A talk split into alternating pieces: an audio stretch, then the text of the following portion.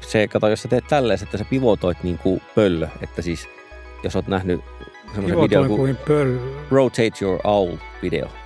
Oo, olen nähnyt. Eli, eli just silleen, että kun sinne pöllönpää ei... Pöllönpää ei... ei pöllönpää pysyy paikallaan, vaikka pöllöä pyöritellään sitten, joo.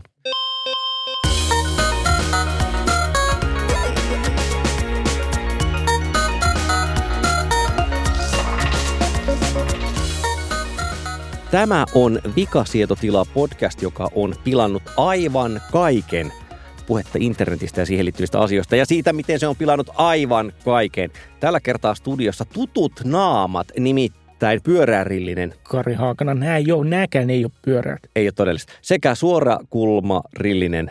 Panu Räty. Noikin on pyöristetty kyllä jotenkin. Kyllä, ja itse olen myös pyöreä, siis huom, ei ympyrä, mutta pyöreärillinen Olli Sulopuisto. Mm-hmm. Ja kuten tuossa jo ehkä kahteen kertaan sanoin, niin internet on pilannut kaiken osa kaksi. Okei, tarkennetaan ei ihan kaikkea, mutta tiettyjä asioita. Meiltä löytyy tosiaan back-katalogista semmoinen jakso, jossa kerrotaan monia asioita, joita internet on pilannut. Ja nyt aiomme jatkaa saman aiheen ympärillä riffailua, niin kuin jatsmuusikot sanovat. Mä esitän siis pienen teesin tähän alkuun.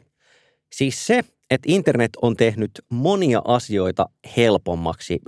Paljon musiikkia on saatavilla, paljon elokuvia ja televisiota on saatavilla, paljon erilaisia tekstejä on saatavilla, niin se on samalla pilannut tiettyjä asioita juuri tällaista kulttuurijakelusta. Mitä se on muka pilannut?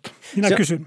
Se on pilannut sen, ja tämä ei ole ainoa asia, mitä se on pilannut. Mutta aiemmin oli mahdollista tehdä niin, että tietyllä tavalla epäsuosittuihin asioihin saatettiin kaataa – enemmän rahaa kuin mitä se niiden suosio tavallaan olisi antanut myöten. Siis tästä löytyy monenlaisia esimerkkejä. Että jos nyt otetaan yksi vähän internetin ulkopuolelta, niin suomenkielisen runouden kustantaminen. Että runojen julkaiseminenhan ei ole ikinä ollut mikään – kultakaivos kustantamoille, mutta ne ajatteli, että no meillä on noita muita juttuja, jotka on suht kannattavia, että kun romaanikirja myy niin hyvin, niin otetaanpa tästä nyt vähän sitten runokirjallisuutta ja kustannetaan sitä. Onko, siis, onko käsityksesi siis se, että runoutta ei enää kustanneta lainkaan sen takia, kun tuli internet? Kyllä. Ei, ei tuo ei Koska, pidä paikkaansa esimerkiksi jos katsoo Suomea siis ja pienrunokustantamoja, niin sehän menee nimenomaan niin, että internetissä on runoutta – mutta mä sanoisin, että niin kuin tavallaan runouden painoarvo on nyt lähempänä sitä, mitä se oikeasti on, kun aiemmin sitä ikään kuin keinotekoisesti boostattiin. Millä tavalla keinotekoisesti? Millä siis... tavalla aidosti, niin kuin, niin kuin oikeampi? Sillä tavalla, että, että nyt että näemme, että kysyntään. nimenomaan markkinat hoitaa. Nyt näemme, että minkä verran ihmisiä kiinnostaa runous ja minkä verran he ovat sitä valmiita maksamaan. Ää, no, en mä tiedä. Runous vie meidän kieltämme eteenpäin. Kyllä sitä edelleenkin julkaistaan.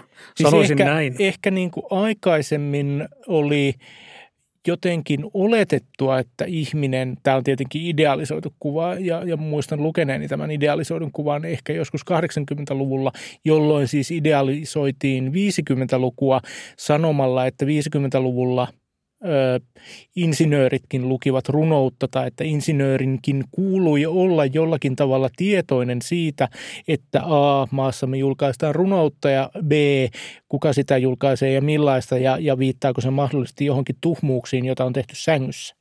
Ja edelleenkin niitä todellakin julkaistaan. Jopa omasta tuttavapiiristäkin löytyy aivan, aivan, aivan, aivan, aivan viime vuosilta niin kuin ihmisiä, jotka ovat julkaiseet jopa esikoiskokoelmia. Mutta, ja todellakin aivan, kyllä niitä ihan tuolla on myyty kaupoissa. Mutta onko, onko niin kuin jotenkin oletettavaa, että ihminen, jonka pysäytät kadulla, hän hämmentyy, koska pysäytät hänet ja kysyt häneltä äh, runoudesta, niin reagoiko hän kysymykseen tai vastaako hän kysymykseen eri tavalla nyt kuin hän olisi vastannut vaikkapa vuonna 1954? Äh, kenties. Kyllä. Ja tämä on nimenomaan se asia, jonka internet on pilannut, sillä siinä on nyt näinäinen paradoksi, tai pohditaan sitä, että onko se oikeasti paradoksi, onko se oikeasti ristiriitainen tilanne. Eli samalla kun internet on tehnyt asioiden julkaisemisesta ja jakelemisesta helpompaa kautta halvempaa, jotka on tässä yhteydessä suunnilleen sama asia, niin se on johtanut siihen, että on entistä hankalampi väittää, että hei, tämä juttu, tämä kirja, tämä runoteos, tämä elokuva, tämä TV-sarja, tämä levy on huomiosi arvoinen vaikka oikeastaan se ei kiinnosta juuri ketään. Et se oli aiemmin mahdollista, oli semmoisia tehottomuuden pussukoita mutta olemassa onko, jakeluverkostossa. Mutta onko runous koskaan ollut jokin äärimmäisen laajojen kansan, kansanosien tai sanotaanko tässä meidän kokemusmaailmassamme, meidän, sanotaanko meidän elävässä kokemusmaailmassamme, onko ollut sellaista hetkeä, että, että, että koko meidän lähipiirimme ja kaveripiirimme ja tuttavapiirimme ja media ympärillemme on huutanut suomalaisen runouden no, viestiä? No ehkä ei meidän aikana, mutta palaamme jälleen kerran 50-luvulle, että siis äh, runous on ollut asia, jota on pidetty esillä esimerkiksi olympialaisten aikaan. Siis että on ollut, ollut niin kuin jopa, jopa tämmöinen, mä en muista nyt kuoleksenikaan, että oliko, oliko se kilpailumuotoinen, mutta joka tapauksessa että kirjoitettiin runoja ja se oli osa ikään kuin olympialaisten niin kuin koko sitä ideaa, joka, joka siinä oli. Ja, ja Toivoisiko, ehkä, että se olisi yhä? En, koska se olisi luultavasti kiusallista, mutta mutta et on ollut jossakin määrin äh, isompi ilmiö esimerkiksi runouskulttuurissa kuin se on tällä hetkellä. Se on, se on, se on ollut jossakin sellaisessa paikassa, jossa se ei enää ole. Lontoossa 48 runoilija ja suomentaja Aale Tynni, Tynni sai kultaa kirjallisuuden lyri, lyriikkasarjassa runolla Hellaan laakeri, joka kuulostaa, oli täsmälleen sanottu, että se kuulostaa sananmuunnokselta. Ja nyt äh, tämä runous on ihan snadisti äh, hämäävä esimerkki, koska siinä on myös muita vaikuttavia voimia kuin pelkästään se jakelu. Mutta mä oon siis ihan täysin vakavissa, niin tämä ei todellakaan ole mikään sille trollausmielessä, provosointimielessä heitetty asia, että tietyllä tavalla runous on saanut enemmän huomiota ja enemmän rahaa kuin mitä sille on tavallaan ollut kysyntää kautta kiinnostusta. Ja nyt tämä ei ole siis moraalinen argumentti. Mä en siis sano, että pitäisi tehdä vain asioita, jotka on täydellisen populaareja, mutta mä sanon, että runouden tekijät ja runous varmaan hyötyi siitä, että meillä oli tiettyjä, siis ihan niin kuin jakeluun, painamiseen, kustantamiseen, koko siihen verkostoon, joka synnytti runoutta, siihen liittyviä tiettyjä epätehokkuuksia, jotka internet pohjimmiltaan on poistanut. Mutta toki siinä oli myös varmaan, jos me ajattelemme vaikka sitä sodan jälkeistä Suomea, niin siinä ollut myös kansallista eetosta ja siinä liittyy tämmöistä niin kuin laajemmin, laajempia yhteiskunnallisia ulottuvuuksia. Ja mitä on kansallinen eetos, ellei sitä, että eliitti yrittää saada massat tekemään jotain, jota massoit ei oikeastaan välttämättä haluaisi tehdä. Mä oon jälleen täysin vakavissani. No, siis sitähän se koko niin kuin kansallisprojekti kyllä, nimenomaan kyllä, on, että joku porukka päättää, kyllä. että nyt me käytämme poliittista valtaamme siihen, että saamme ison määrän ihmisiä tekemään sen asian, mitä me haluamme. Ja jälleen tässä ei ole mulla mitään niin kuin eettistä komponenttia, että näin ei saisi tehdä, näin saisi tehdä. Mutta Oliko Karilla joku kommentti vai? Ei, ei vaan raavin päätäni. Hyvä. Koska yritän kiihkeästi miettiä sitä, että kuinka paljon kysymys on, on jostakin kulttuurisesta muutoksesta, jossa teknologinen muutos, eli esimerkiksi se, että internet on kaikkien käytössä, on vain yksi osa ja miten esimerkiksi se, että, että meillä on käytössä sellainen jakelutie kuin internet muuttaa sitten taas puolestaan sitä kulttuurin sisältöä. Joo. Niin, onhan, onhan joka tapauksessa esimerkiksi runous mennyt eteenpäin ja saanut yhä uusia muotoja. Niin, se, minäkin se, olen se osallistunut. Todellakin, esimerkiksi Ver, ennen kuin pääsemme Karin henkilökohtaisiin runokokoelmiin tai ja koko, kokemuksiin, Sykkivä niin sanoisin, että kyllä se siellä verkossakin elää. Sitä ja monessa muodossa. Ja mä en nyt edelleenkään yritä sanoa, että runoutta ei ole olemassa sen takia, kun internet tuli. Että jos tämä on nyt sun versio siitä mun väitteestä, niin mä haluaisin korjata sen. Se ei ole se, mitä mä sanon, vaan niin kuin käytin, äh, siis haluaisin käyttää ilmausta runous yliindeksoi tai yliindeksoitui, eli tavallaan sai enemmän osakseen kuin olisi ollut. Mutta nyt, koska te, te, te väitätte nyt sitä runoudesta asioita, niin, niin otetaan... niin olen joutunut osallistumaan spoken word-tilaisuuksiin ja haluaisin jotakin korvauksia Yleisönä vai esiintyjänä? Yleisönä. Äh, Ei, en ollut tarpeeksi kännissä, että olisin Lavalle. Mutta vikasietotila voi tilata spoken word-esityksen, jos haluaa. Laittakaa vaan viestiä. Panu räjäyttää siellä sitten tota, lyyriset pölyt pois vähän droppaamalla modernistista kokeilevaa No niin, okei, okei, okei.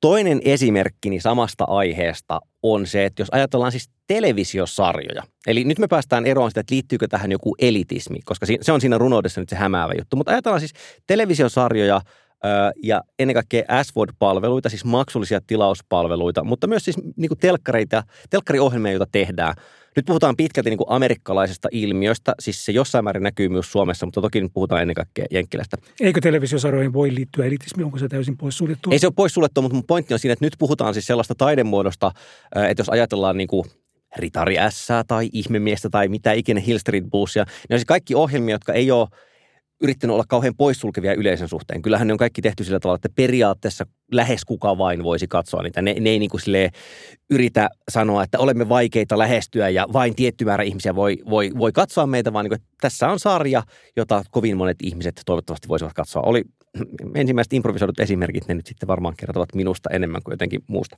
Mutta Tämä on siis asia, josta on kirjoittu paljon Thinku-piisuja ja linkkaan tietenkin niitä tonne show notesihin. Minkä takia on niin, että jos maailmassa tehdään enemmän ja enemmän televisiota kuin koskaan aikaisemmin, tosin tähän nyt ensimmäinen heti alaindeksi, eli voi olla, että ihan viime vuosina itse määrä Yhdysvalloissa on lähtenyt laskuun, mutta siis hyvin pitkään oli se trendi, että koko ajan tehtiin niin enemmän ja enemmän televisiota tunneissa mitattuna, sarjoina mitattuna. Että niin kuin se moninkertaistui se määrä, mitä siellä tehtiin. Eli tässä niin tulee nyt ajatella, että tämä on se internetin hyvä puoli, että oo, meitä ei enää rajoita se, että on vaan muutama televisiokanava, jolla on kaikilla rajallinen määrä ohjelma-aikaa, koska sehän oli se osaltaan se rajoittava tekijä. Jakelutie rajoitti. Ei voitu tehdä tämän enempää telkkariohjelmia, koska ei voitu näyttää tätä enempää telkkariohjelmia. Ja sitten niin yleensä silloin argumentoitiin, että no 80-luvulla, 90-luvulla, että televisio on tietyllä tavalla tyhmää, koska sen pitää tavoitella suuria massoja, niin kuin syistä, jotka johtuu tästä jakelutiestä pohjimmiltaan. Otetaan se rajoite pois. No niin, hei, nyt me voidaan laittaa internettiin niin paljon ohjelmia kuin mahdollista, niin eikö sitten pitäisi seurata semmoinen kambrikauden räjähdys, niin me saadaan valtavasti erilaista, tosi kiinnostavaa, montaa eri ihmisryhmää miellyttävää niche-ohjelmointia – ja. Ei seurannut, me saatu hirveän no, määrä no, paskaa. No, mutta kyllähän me ollaan saatu mm. myös sitäkin, mutta se ei välttämättä nyt ehkä, ehkä niin TV-sarjojen tuotantokulut ovat niin kuin jo lähtökohtaisesti kuitenkin jo sitä luokkaa. Ja äh, lasketaan koko se tuotanto, että se ei nyt ehkä niin kuin ole, ole kuitenkaan kaikkein avantgardistisimpiin. Niin kuin, ei ole, niin mä sanoinkin, se on populaari muoto. Niin, mutta tavallaan, että jos se lähtökohta on tavallaan, että se, että se pelkästään se jakelu, jakelutie niin kuin tuottaisi niin kuin laajan valikoiman, jos olisi mukana myös niin kuin avantgardistisia tuotantoja, niin se ei varmaankaan ihan siihen saakka ulotu, koska sen, sitä avantgardistisia tuotteita Tehdään enemmän YouTubessa, niin, niin kuin yksittäiset ihmiset tai kikkailee sinne. muihin, muihin, niin kuin tota, muihin kanaviin, tehdään taide, kuvataidekontekstissa ja tehdään niin kuin kaikki Niin tehdään jumalauta videotaidetta, sitäkin olen joutunut katsomaan. mutta, mutta siis, Ei, siis mä, mä sanoisin, että, että tilanne on sekä että. Että on syntynyt kokeiluja, mutta, mutta, että se, mutta että ne kokeilut ei ole välttämättä syntynyt esimerkiksi Netflixin äh, tuotannossa tai siis Netflixin tilaamana, vaan ne on syntynyt pienemmissä bodipalveluissa. On sitä syntynyt Netflixissäkin, mutta se, se tuottovaatimus ää, on niin kuin ihan viimeisen vuoden, kahden vuoden aikana sitten taas kiristynyt. Eli, eli nyt tällä hetkellä Netflix tuottaa vähemmän todennäköisesti yhtään mitään kokeilevaa, koska se niin fokus on nyt nimenomaan tuottavuudessa. Siinä vaiheessa, kun Netflix oli kasvuvaiheessa ja, ja tota, sen palvelun pyörittäminen piti tehdä riskirahalla, niin sitten myöskin sanan varsinaisessa merkityksessä riskejäkin otettiin enemmän, eli tehtiin enemmän sellaista kamaa, joka ehkä vei TV-sarjaa jos voidaan puhua taiteena tai, kyllä tai niin kuin tuotteena eteenpäin.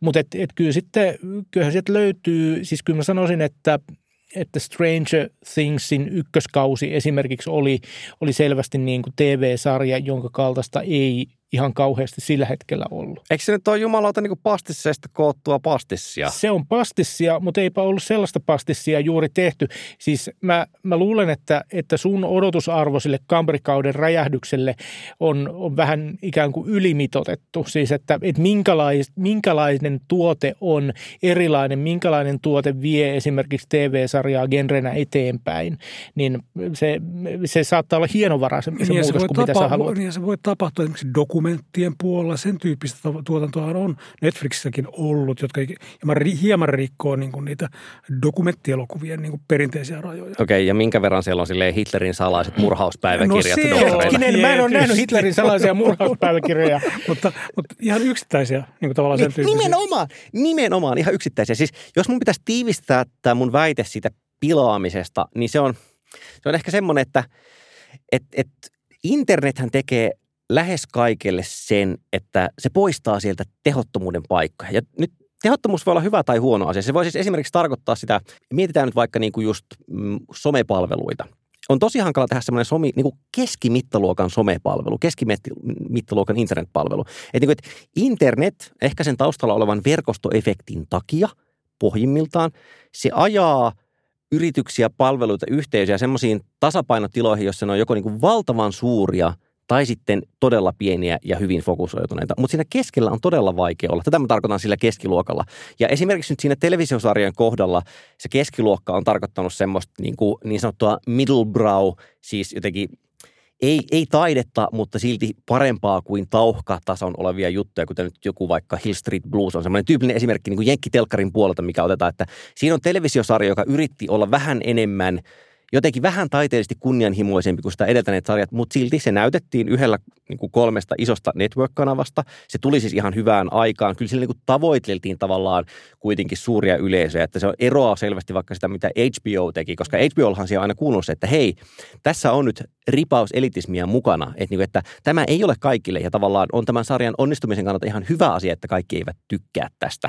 Tästä on kaikkia hienoja anekdootteja, kuten se, että – se liittyy muistaakseni Sex and the Cityin, että jossain vaiheessa tota showrunner mietti, että, että onnistukohan edellisessä jaksossa niin kuin tarinankerronta, että tajusko kaikki kuulijat sen, ja sitten kanavapäällikkö sanoi sille, että ei mua kiinnosta tuommoista asiaa, että, että, että ellei sä suututa osaa katsojista, niin mä peruutan tämän sarjan. Ja niin kuin selvästi tähdättiin siihen, että pienempikin yleisö riittää, jotenkin se pienempi yleisö on siitä tosi tyytyväinen, että meidän ei tarvitse miellyttää isoa yleisöä. Mutta siis nyt niin kuin, koska se internet ikään kuin – armottomasti paljastaa asioiden suosion, se mahdollistaa sen, niin on entistä hankalampi tehdä semmoista tilannetta, että no hei, minäpä nyt päätän, että – minä tilaan tätä televisiosarjaa, siis en minä katsojana, vaan minä studiopäällikkönä, kanavapäällikkönä. Minä tilaan tätä televisiosarjaa vielä yhden kauden, vaikka katsojaluvut edelliseltä kaudelta osoittavat kiistattomasti, että ei sitä ole katsonut niin moni ihminen kuin haluaa. Semmoinen oli ennen mahdollista, sellainen ei ole enää mahdollista ja se on vain ja ainoastaan internetin syytä. Mm, mutta meillä on, meillä on kuitenkin edelleen instituutioita, jotka, jotka mahdollistaa riskinoton, esimerkiksi julkisen palvelun yhtiöt, jotka, jotka tekee tätä. Tai, tai Taideapurahat, jotka niin, sillä niin kuin tavallaan, jos katsotaan niin kuin laveammin erilaiset. ehkä, ehkä on jotenkin epärealistista olettaa, että aika niin kuin – tuloshakuiset yhtiöt noin lähtökohtaisesti lähtis tekemään riskejä, siis riskejä siinä mielessä, että, että jos, jos niin kuin indikaattorit osoittaa, että tuosta ei, ei enää hilloa valu, niin kokeillaanpa nyt sitten, että josko siitä kuitenkin valuisi. Tai jos ne sitä tekee, niin se on samanlaista niin kuin tuotepäätöstä kuin pörssiyhtiöissä tehdään ylipäätään tuotteiden suhteen. Niillä on elinkaari, ne alkaa ja loppuu.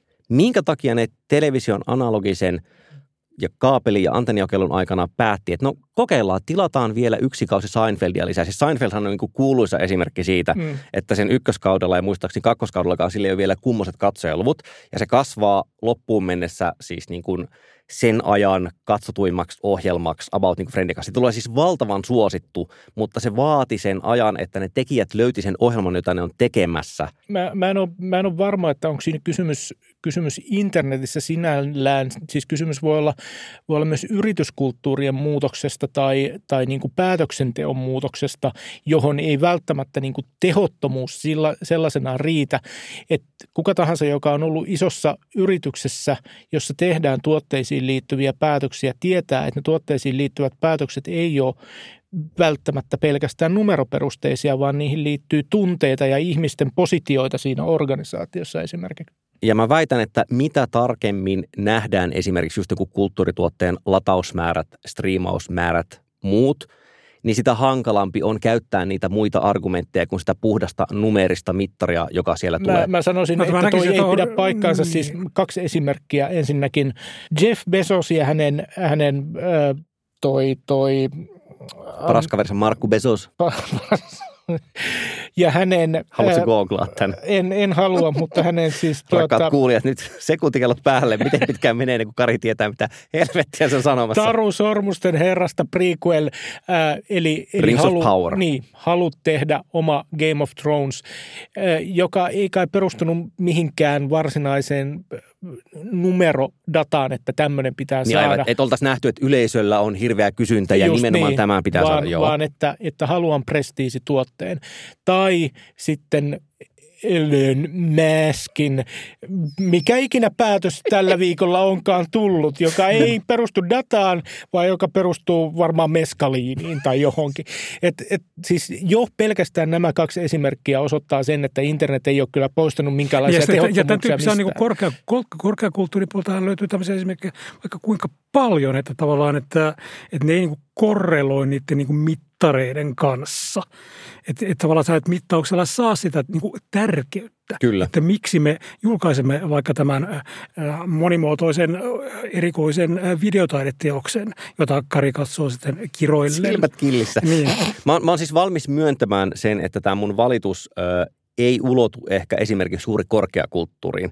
Mutta mä luulen, että siinä johtuu, se johtuu pikemminkin sitä, että se korkeakulttuuri, eli nyt siis varmaan niin kuin tyyliin opera, osa teatteritaiteesta esimerkiksi, se on tietyllä tavalla ollut suojassa kaupallisilta signaaleilta, jotka taas liittyy Mm. siihen jakeluun niin kuin tätä ennenkin, että et ikään kuin että klassisen musiikin jakelu ei ole mullistunut internetin kautta, vaikka meillä nyt onkin niin kuin Applen klassisen musiikin palvelu. Niin, Et, et mä luulen, että sen takia siis se vaikutus tuntuu siellä vähemmän. Tavallaan on aina, tai siis vähintään sitten niin kuin satoja vuosia tai sata vuotta hyväksytty Niin mä en halua että, tehdä sellaista hirveätä jakoa niin korkean ja matalan välillä, vaikka se, onhan se niin kuin tietenkin niin kuin nähtävissä. Mutta että on olemassa niin kuin tavallaan hirveän laaja osa niin kuin meille tärkeää kulttuuria, joka ei tavallaan alistu suoraan tähän niin kuin tavallaan mittauksen.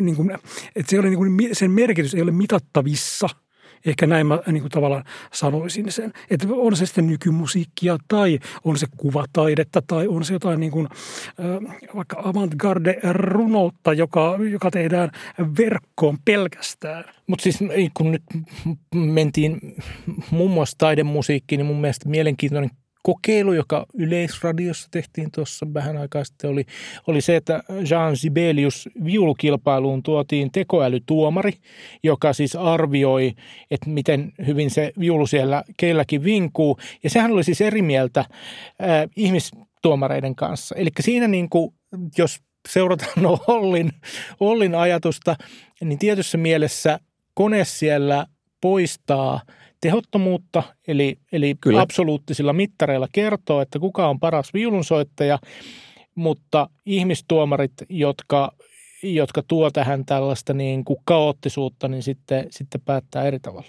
Ja, ja, ja, siis, ja verkko on mahdollistanut mo, hirveän monelle niin kuin tavallaan, sanotaanko, korkeakulttuurin eri alueilla niin kuin toimiville ja kulttuurin eri alueilla toimiville niin kuin eh, tekijöille niin kuin jakelukanavia. Ja tästä tulee meidän just, me puhuttiin aikaisemmin, mä kuuntelin tänä aamuna Perilaa, ja Perila on tämmöinen niin kuin, äh, berliiniläis taustainen tai itse asiassa venäläistaustainen Berliinissä vaikuttava tai vaikuttanut DJ ja ehkä äänitaiteilija. Ja hän, hänen, hänet oli löytänyt niin kuin käytännössä pelkästään nimenomaan niin kuin verkon kautta. Niin kuin hän toimii ennen tämmöisessä niin kuin verkkoradioasemassa, eräällä, eräällä niin kuin tavallaan berliiniläisellä verkkoradioasemalla.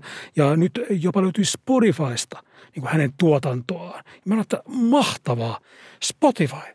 Siellä on nyt perila. Ei, täytyy myöntää, että ei niitä niin, niin hirveästi niitä Perilan suhinoita ollut. Eikä vielä, niitä jaksa vielä, vielä kuunneltu, mutta siellä on ja ihanaa, että on. Mutta eikö tämä, että jokin asia, kuten perila, on, on saatavissa verkossa ja, ja se, siellä on saatavissa kaikkea sellaista, joka aikaisemmin, jota aikaisemmin piti mennä etsimään berliiniläisen kellarin homeisesta nurkasta ja, ja vain harvoja valittu ne sieltä löysi. Ja ne olivat kasetteja. Niin ne oli kasetteja, ne, ne oli varmaan puettu johonkin vinyyliin.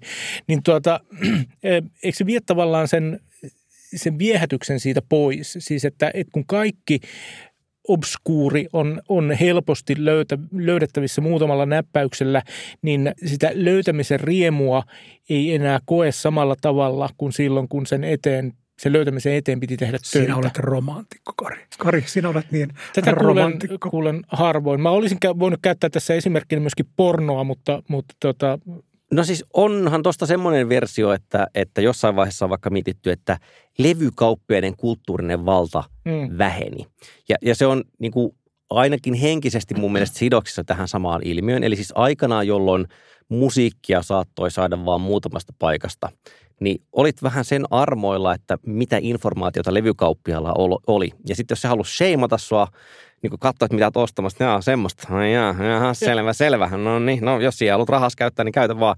Hänellä oli olemassa tämä valta, joka hyvin pitkälti oikeasti kumpusi sitä informaation niukkuudesta. Se oli se ainoa paikka, josta sait ensinnäkin, siis sitä oli musiikkia tarjolla, ja toisekseen oli niin kuin vain vähän lähteet, jotka kertoivat, että mikä musiikki on hyvää kautta kiinnostavaa. Ja kyllä mä väitän, että se on siis, se on sukua tälle samalle tehottomuuskuplalle, että koska ei ole kaikkia informaatiota koko ajan saatavissa, niin sitten joku – tai jotkut yksittäiset ihmiset voi ikään kuin uskottavasti väittää, että hei, tämä asia on oikeasti tosi hyvä kautta suosittu. Hyvä ja suosittu ei ole tässä täysin sama asia, mutta ne on tarpeeksi lähellä. Mutta mä haluan ottaa vielä yhden tämmöisen siis äh, mahdollisesti selventävän esimerkin. Tämä on, tämä on hypoteesi ja nyt te voitte olla tästä siis täysin eri mieltä. Kyllä. O- Onko olemassa tai oliko olemassa tämmöinen kuvitelma, että kun internet tulee, niin tarjonnan monipuolisuus kasvaa. Siis puhutaan nyt niin kuin tavallaan melkein mistä vaan kulttuurituotteesta. ikään kuin, että sen takia, että meillä ei ole pääsyä moniin kulttuurituotteisiin, niin se, mitä me kuunnellaan, katsotaan, luetaan, on jollain tavalla homogeenista, yksipuolista. Ja nyt kun tulee internet ja samalla myös äh, niin kuin the means of production get cheaper, eli siis läppärillä voi tehdä melkein minkä tahansa kulttuurituoteasian, niin meillä tulee olemaan paljon enemmän ja paljon erilaisempaa tarjontaa. Onko tämmöinen uskomus ollut olemassa? Siis voisin, mikäli olisin säästänyt blogimerkintäni jostain tuolta vuosituhannen vaihteesta, niin voisin varmaan kaivaa sieltä noin 13 eri, eri, eri entryä, joissa sanon melko täsmälleen juuri noin. Mutta eikö se ole jossain määrin edelleen totta? Totta, että onhan se niin kuin skaala siellä, mutta kyllä sitä pitää vähän kaivaa silti. Kyllä se skaala on, mutta se skaala ei, skaala ei välttämättä ole niissä kaikkein niin kuin mainstreamissa striimauspalveluissa. Just, just niin, se skaala on siellä, mutta se ei ole välttämättä kauhean suosittua. Ja tässä me tullaan ehkä juuri nimenomaan siihen, että kun Olli vetää johtopäätöksen siitä, tai siis vetää mutkia suoriksi, että, että suosittu kyllä, ja hyvä ja, kyllä, ovat, ovat sama asia tai ainakin tarpeeksi lähellä toisiaan, niin olisin sitä mieltä, mieltä, että ei, ei ole. On, on niin kuin varmasti totta TV-sarjojen kohdalla se, että aika moni ihminen katsoo siellä hyvyyskäyrän, ei aivan huipulla, mutta sanotaanko siinä kolme neljäsosaa kohdalla olevaa kamaa kaikkein eniten. Mutta se jättää edelleen sinne, sinne niin kuin huipulle niin kuin todella laatukamaa, jota vain me konnyysyyrit ymmärrämme. kyllä, kyllä. Mutta että hyvä esimerkki siitä, että mikä sitten on tarpeeksi hyvää, mikä on sellainen sisältö, jossa on, on tarpeeksi etkeä, mutta ei niin paljon, että rupeaa kiusaannuttamaan ja sitä voi silti katsoa. Ja jos tästä ottaa niin kuin esimerkki viime ajoilta viime viikolta, niin mä esimerkiksi katsoin sellaista TV-sarjaa, jonka Netflix sitten kuin The Diplomat, joka mun mielestä oli erinomainen esimerkki siitä, että se on siinä kolme neljäsosaa hyvyyden niin kuin siellä oikealla reunalla ja se on paikkapaikoin jopa vähän niin kuin lipsahtaa melkein, melkein siitä niin kuin ohi, mutta se on silti niin kuin sujuvaa ja sulavaa ja, ja tota, sitä katselee mielikseen eikä, eikä tunne liikaa ahdistusta. Mä otan yhden sivuaskeleen vielä. Jos mietitään semmoista ohjelmaa kuin Succession, olette ehkä joskus kuulleet siitä. Mm. Blink, blink, blink. Kyllä. Ö, on muuten itse asiassa tämän jakson ilmestyessä jos olet ilmaiskuuntelija, niin tämä jakso ilmestyessä on tullut viimeinen jakso. En ole nähnyt. Successionia. Kyllä, juuri näin. Puhumme tässä nyt siis tulevaisuudesta. Mutta pointti on siinä, että Succession hän on sellainen ohjelma, josta varmaankin kirjoitetaan tietyllä tavalla enemmän kuin mitä sitä katsellaan. No elää. Helsingin Sanomat on jumalauta julkaissut oman podcastin Successionista ja sitä katsoo Suomessa pannaanko nyt ihan semmoinen reilu lisä tuohon. Sitä katsoo Suomessa ehkä 100 000 ihmistä.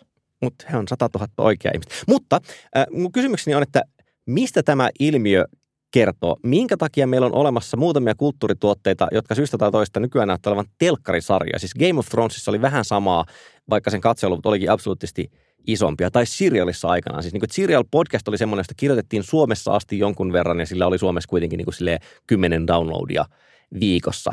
Ni, niin mitä kertoo se, tai pikemminkin ehkä, että mistä johtuu se, että on olemassa joitain asioita, jotka saa siis suhteettomasti enemmän huomiota kuin mikä niiden suosio on.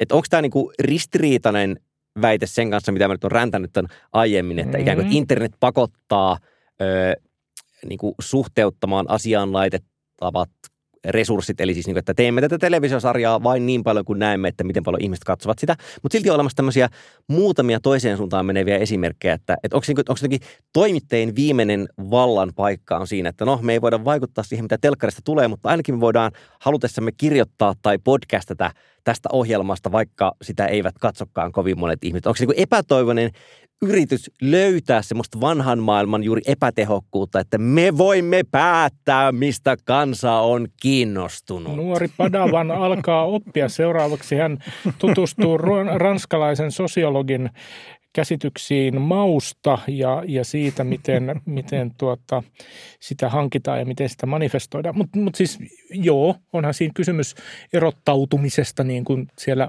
taidetaan siellä sos, sosiologiassa sanoa. Eli että, että minä olen kiinnostunut tällaisesta töhnästä, joka haisee aika pahalta, mutta, mutta tuota, se on oikeasti hyvää, kun siihen tottuu. Niin, että minkä takia sitä podcastia... Miksi sä mua? En, mä, mä en katsonut ketään tässä nyt erityisesti. Kyllä mä näin, I, I saw you. Niin, että et, et, eikö olisi tavallaan loogisinta, että Helsingin Sanomat kirjoittaisi ja niin kuin, että amerikkalaisetkin kulttuurilehdet kirjoittaisivat niistä televisio-ohjelmista, joita katsotaan kaikkein eniten että minkä takia se huomio keskittyy tällaiselle kulttuurituotteelle, joka ei ole kaikkein suosituin. Jälleen mä en siis sano, että näin pitäisi olla, mutta mä haluaisin saada selitysmallin sille, että, että minkä takia näin tapahtuu. Niin eihän se kansansuosio tavallaan ylipäänsäkään korreloi ikään kuin tämän ikään kuin tietynlaisen kulttuurijoukon tai sanotaan että kulttuuri... Kulttuurieliitti. Mä, mä yritin kiertää tuota Kyllä saa sanoa Panu eliitti. Ei, ei, ei, ei se eliitti, olet... eliitti, eliitti, on niin kiusallinen sana. Olet... Ei, ei, ei, ei, ei, ei. Siis... ei, ei, minä vastustan. Minä Ai... siirrän puheenvuoron Karille. Kari sanoi jotain tähän väliin. Ainoastaan eliitin edustaja kiistää, kiistää olevansa eliittiä. eliittiä. Se on täsmälleen Kyllä. näin. Öm, mm, no ehkä sitä voi katsoa myös siitä, siitä näkökulmasta, että, että jos puhutaan edelleen TV-sarjoista, että millaiset TV-sarjat ei ole kaikkein tavallaan itsestäänselvimpiä eikä kierrätä kaikkein kuluneimpia juonikuvioita ja, ja henkilöhahmoja, joissa on jotakin, joka erottaa niitä siitä ns. suuresta massasta. Ja sitten niiden ympärille helposti kehittyy sellainen tavallaan positiivinen kierre. Eli että tämä erottuu massasta, katson tätä, kerron katsovani tätä, koska tämä erottuu massasta, muut lähtevät mukaan. Successionin kohdalla on käynyt aika selkeästi näin. Ja Successionin sisältöön mun nähdäkseni ikään kuin kirjoitetaan päälle sellaisia tulkintoja, joita on siitä itse teoksesta vähän vaikea jopa ainakin mun erottaa. Siis mä katson mielelläni sitä sarjaa, mä oon katsonut kaikki jaksot, se on mun mielestäni hyvä sarja. Onko se mun mielestä niin kuin, niin kuin aivan huippusarja? Onko se juuri se sarja, jolle omistaisin oman podcastin? Ei, mutta mä kuuntelen esimerkiksi siitä sarjasta tehtyä amerikkalaista podcastia, joka on HBO-tuotantoa, jonka ideana on se, että siihen tuodaan ikään kuin tosielämän asiantuntijoita kertomaan, että, että kun tässä viime jaksossa tehtiin yrityskauppaa, niin mistä siinä oli kysymys, mikä, millä tavalla tätä yrityskauppaa yritettiin tehdä. Eli siinä tietyssä mielessä dekoodataan sitä, mitä siinä sarjassa tapahtuu, jolla rakennetaan ikään kuin arvoa sille sarjalle, että te – tyhmät ihmiset ette nyt ehkä ymmärtäneet, että kun tuossa puhuttiin osakevaihdosta, niin siinä tarkoitetaan tätä. Ja mä en ole mitenkään vakuuttunut, että esimerkiksi sarjan käsikirjoittaja on ymmärtänyt sitä, sitä asiaa, koska ne on hyvin viitteellisiä ne, ne viittaukset, mitä siinä sarjassa esimerkiksi on. Ainakin siinä on siis toki semmoinen puoli olemassa, että se on niin rikas teksti Kyllä. se sarja, että... Siihen että voi kiinnittää kaikenlaista. Näin, että siellä voi sitten kaiken maailman niin kuin – symbioottiset tai syöpäläisoliot, muut mediat käydä kiinnittymässä. Ja ehkä se on ikään kuin siinä tärkeämpää kuin se suoraan se suosio. Kyllä, kyllä. Että jos ohjelma on semmoinen, että voi että ei voi tehdä mitään muuta kuin riikäpätä, eli kerrota sen sisällä, mitä jaksossa tapahtuu, niin se ei oikein ruoki semmoista oheismediakerrosta, mutta mm. sitten taas Successionin kaltainen ohjelma mahdollistaa sen, että siinä on paljon märehdittävää. Ja, mutta et, et, niin kuin mielenkiintoinen ilmiö on sitten taas, jos katsoo Game of Thronesia, johon kiinnitti tämmöisiä samanlaisia siis niin kuin useamman aukeaman eräässä valtalehdessä julkaistuja juoniriikäppejä, jotka olivat mun mielestä ihan käsittämättömiä, että miksi, miksi tehdä tätä, mutta että siinä, siinä oli kysymys jonkin, siinä oli kysymys nimenomaan ison suosion sarjasta, siis niin lähellä mainstreamia kuin HBO tavallaan voi olla. Kyllä. Ja sitäkin sarjaa katsoin, mutta mun oli ehkä vaikea ymmärtää sitä, sitä tuota, mm, suhdetta, joka, joka niin kuin valtajulkisuudessa ja, ja niillä oheisasioilla ikään kuin oli siihen sarjaan. Mä ehkä voisin päättää keskustelun toteamalla, että tämä on tietenkin kaikki ollut oikeasti vaan hirvittävän pitkä tekosyy todeta, että vikasietotila ei ole ollenkaan niin suosittu kuin sen pitäisi, pitäisi. laadun perusteella olla. Ja tämä on väärin. Ja se on internetin syytä.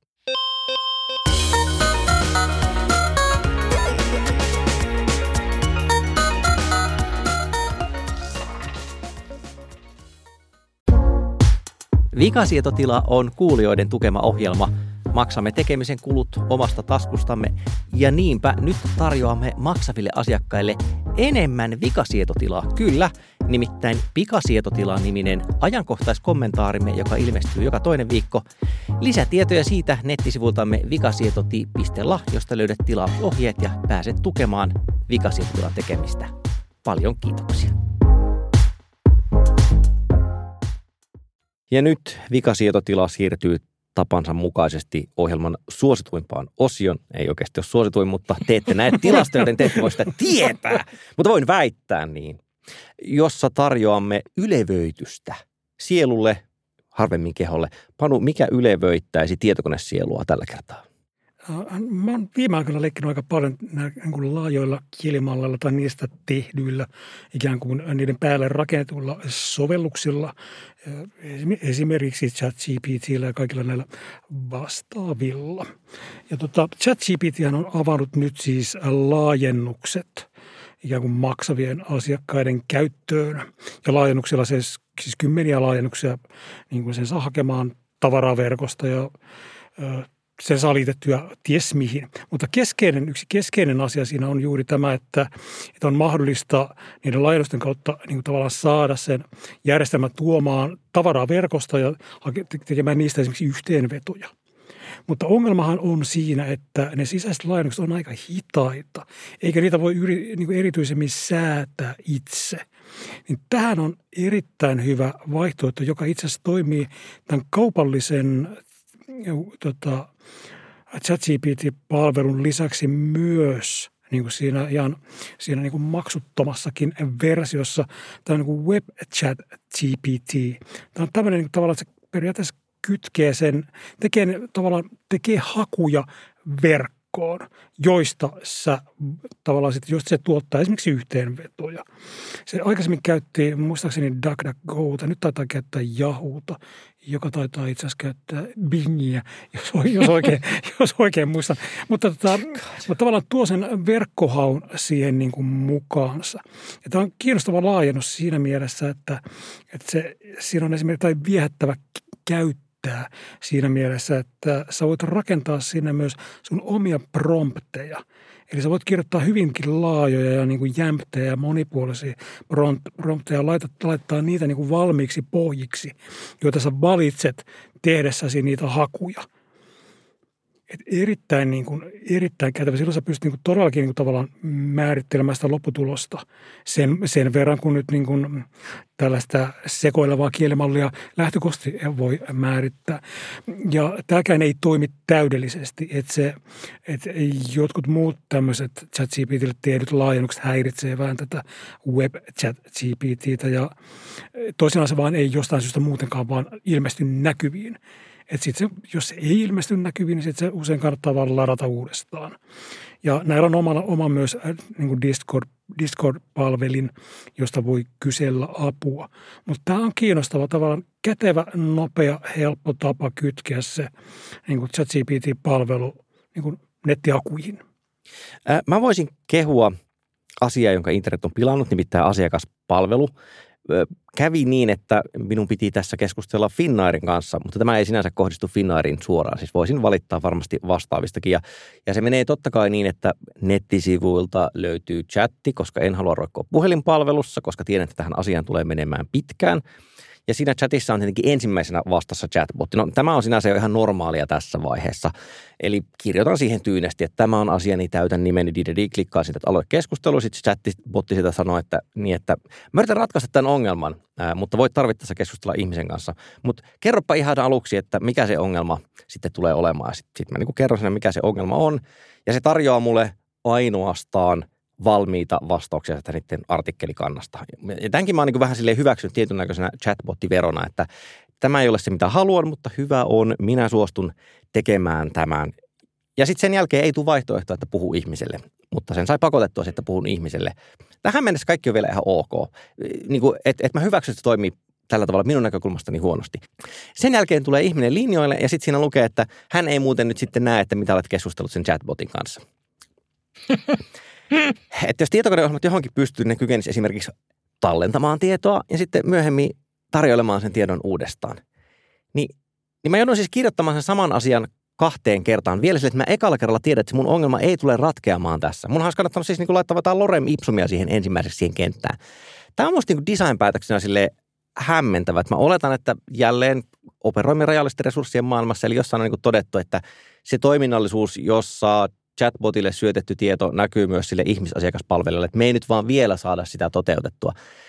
Mutta että olipa aika paskat trade tälleen, että vähän niin kuin episti harmittamaan. No niin, Kari, johdata meidät vielä tästä sitten autoamille maille. Johdatan ja, ja suosittelen teille en luettavaa, vaan, vaan oikeastaan haettavaa, eli suosittelen Finna palvelua finna.fi, joka on siis museoiden, sun muiden erilaisten julkisten tai puolijulkisten tahojen yhteinen palvelu, josta löytyy no, kaikenlaista, siis kuvista, videoista, taideteoksiin. Ja mä oon käyttänyt Finnaa tässä viime aikoina kirjaprojektin kanssa etsinyt sieltä vanhoja, vanhoja valokuvia ja sieltä löytyy, löytyy todella paljon ja mikä kaikkein hauskinta, niin monet useimmat näistä sisällöistä on lisäksi CC-lisenssillä edelleen käytettävissä. Finna on vanha palvelu internet-ajassa, koska se on, se on toiminut jo kymmenen vuotta, mutta tota, musta tuntuu, että kaikki ei ole silti ihan vielä löytäneet kaikkia sen mahdollisuuksia, joten uskaltaudun ö, kehumaan sitä tässä. Löytyy siis osoitteesta finna.fi.